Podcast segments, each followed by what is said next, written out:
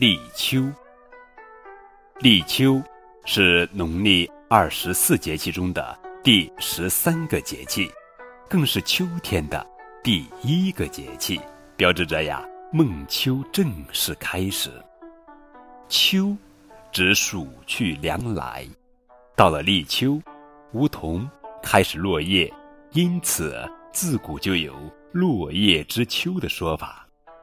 但立秋到了，秋天凉爽的气候。却似乎还在路上。这个时节，暑气一时还难消，犹有秋老虎的余威。白天的气温依旧很高，只有到了晚上，才渐有秋天的凉爽。关于立秋，还有一个好听的故事：恳秋去腊栗。话说朱元璋夺取天下之后。建立明朝，成为大明王朝的开国皇帝。他定都南京之后，将手下的一众将士也安置在南京及其周边各地。如此大批人马进入南京城，也难免随之带来了许多不好的习惯。其中尤以将士们的卫生习惯最为明显。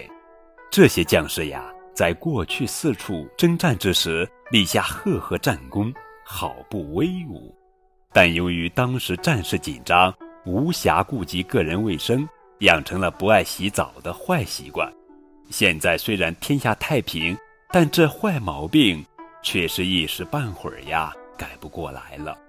结果军中流行的蜡粒疮也被带到了南京城。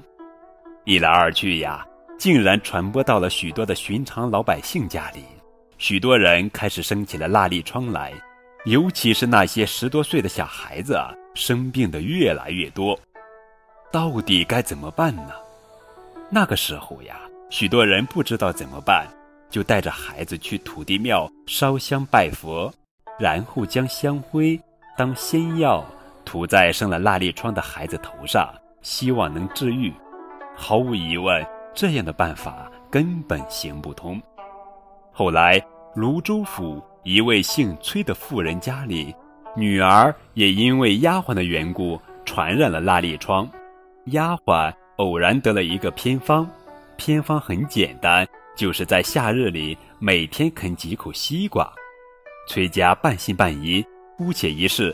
没想到时间一久，女儿的蜡粒疮竟然神奇的消失了。